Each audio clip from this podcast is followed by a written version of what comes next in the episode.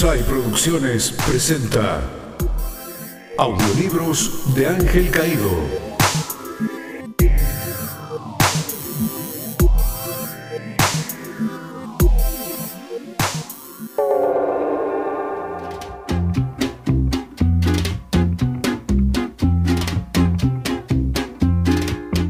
Pedro Saborido, una historia del conurbano. Ingleses, parte 2. Tienes nombre de estación. En abril de 1869, la reina Victoria recibe a un joven inglés en el palacio de Buckingham. Lo mandó a llamar porque sabe que es bueno en lo suyo y lo necesita para el desarrollo de una obra importante para el imperio.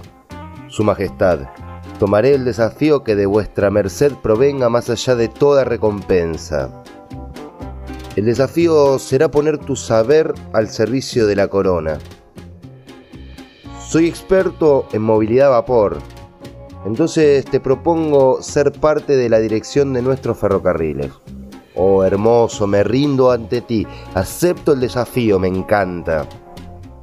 No te arrepentiráis. En premio, una comarca en el futuro llevará tu nombre. Honor, ese es mi sueño, darle a una comarca en Inglaterra que para las futuras generaciones... La reina levanta un poco sus manos con las palmas hacia adelante en un suave bamboleo que claramente indica... Pará un poco. Perdón, su majestad, me estaba dando máquina. Sí, la verdad que pueblos y comarcas en Inglaterra ya no quedan para ponerles nombres. Y fundar algunos nuevos no está en los planes por ahora. Inglaterra está completa. Pero tenemos la Argentina, que es copada.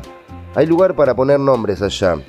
No directamente a un pueblo, pero le ponemos nombre a una estación y la costumbre hace el resto. Bueno, no está mal un pueblo en alguna colonia. Vivimos Sydney, está contento con el pueblo que le armaron en Australia.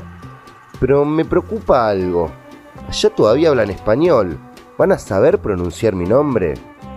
Sí, tu apellido es fácil. No es como Hurlingham, que le dicen Hurlingham en vez de Hurlingham.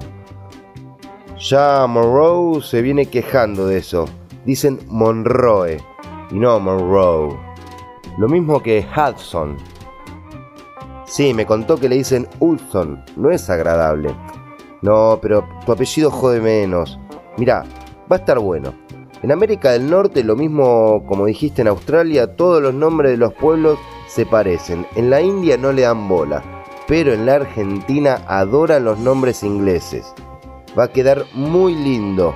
Escuchá, Estación Banfield. Va a repegar. Y después se va a armar un pueblo con tu nombre, vas a ver. Bueno, me gusta. ¿Podría tener un equipo de fútbol? George Temperley me vino ayer con la misma idea, así que no hay problema. No me gustaría estar cerca de Temperley. Ok. Podemos meter una estación en el medio. Yo que vos agarro viaje. Preguntale a Ranel, a Gleu, William C. Morris, Claypole, todos felices con la idea. Vino incluso un español, un tal Suárez, que pide una estación para su hijo recién nacido. José León se llama el pibe. Algunas excepciones vamos a hacer. ¿Qué te parece? No sé qué decir, dudo. ¿Y si te dejo elegir los colores de la camiseta del club? ¿Puedo verde y blanco? Hecho. Verde y blanco queda para vos. Me encanta, su majestad, es una verdadera alegría y qué decir del gozo de ver que tenéis el futuro del imperio claro y un plan firme e inteligente. Y sí, viste cómo somos los ingleses, planeamos todo a largo plazo. Medimos muy bien a qué altura hacer las vías para que no se inunden, loteamos alrededor de cada estación, vamos armando los lugares para que vivan los trabajadores, los conurbanos, ¿viste? ¿Harán un conurbano en la Argentina? Nosotros solos no, pero digamos que metemos el ferrocarril y eso ya te da una estructura, va marcando por dónde va la cosa. Después van a ir muchos a trabajar, españoles, italianos, algún polaco. ¿Por qué no los propios aborígenes argentinos o latinoamericanos de países limítrofes? Después de todo, son la misma América del Sur. No te apures, eso va a llegar más adelante, cuando sea más urbana la cosa. Van a llegar con el gutierrismo. ¿Gutierrismo? Sí, un movimiento político de masas que seguro se va a dar. Nosotros tenemos visto cómo va a desarrollarse la historia, así que suponemos que un tal Gutiérrez puede armar ese movimiento. Para mí va a ser otro, algún militar que les dé lugar a los trabajadores urbanos para disfrutar de los bienes del capitalismo.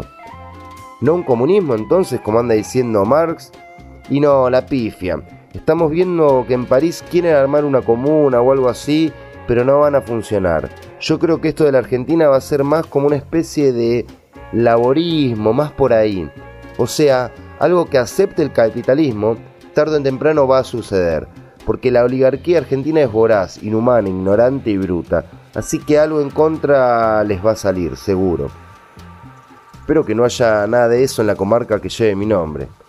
Y mira, según lo vamos viendo, quien te dice que no te sale un presidente ahí, de Banfield. Podría llamarse Dauldi o algo así. Estamos estudiando. ¿Cómo sabe eso? ¿Qué seguridad tiene? Previsión y planeamiento. ¿Viste cómo somos los ingleses? Planeamos todo. Mira estos proyectos que tengo acá. Son todos para dentro de un siglo. Ah, ¿piensan armar asociaciones musicales? Hay una llamada Deep Purple. Y esta otra, Led Zeppelin. Sí, le vamos a entrar en la cabeza con todo. Va a repegar en el conurbano. Aunque esta otra me pinta mejor. Mirá este dibujo. Oh, me da cierto pudor esa ilustración. Estos labios tan carnosos y esa lengua tan sensual. Es una identificación gráfica para The Rolling Sponge. Por ahí lo de Sponge lo cambiamos por Stones. La idea es que muchos jóvenes del conurbano lo sigan.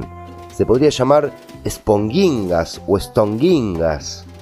Muy bueno. Podrían usar flequillo y tomar cerveza y fumar mucho cannabis y que le dé hambre para comer papisalchis. Papisalchis. Sí, unas salchichas con potato rain, lluvia de papas. Me gusta eso de las salchichas, ¿eh? A Swift le va a encantar, lo voy a anotar ya mismo. ¿Viste cómo somos los ingleses?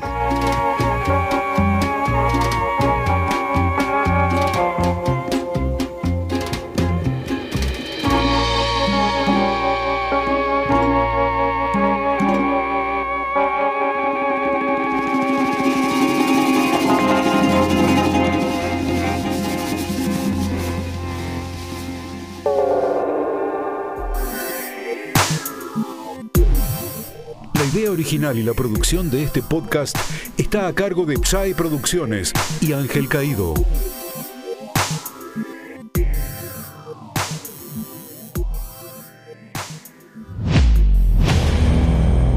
Psy Producciones.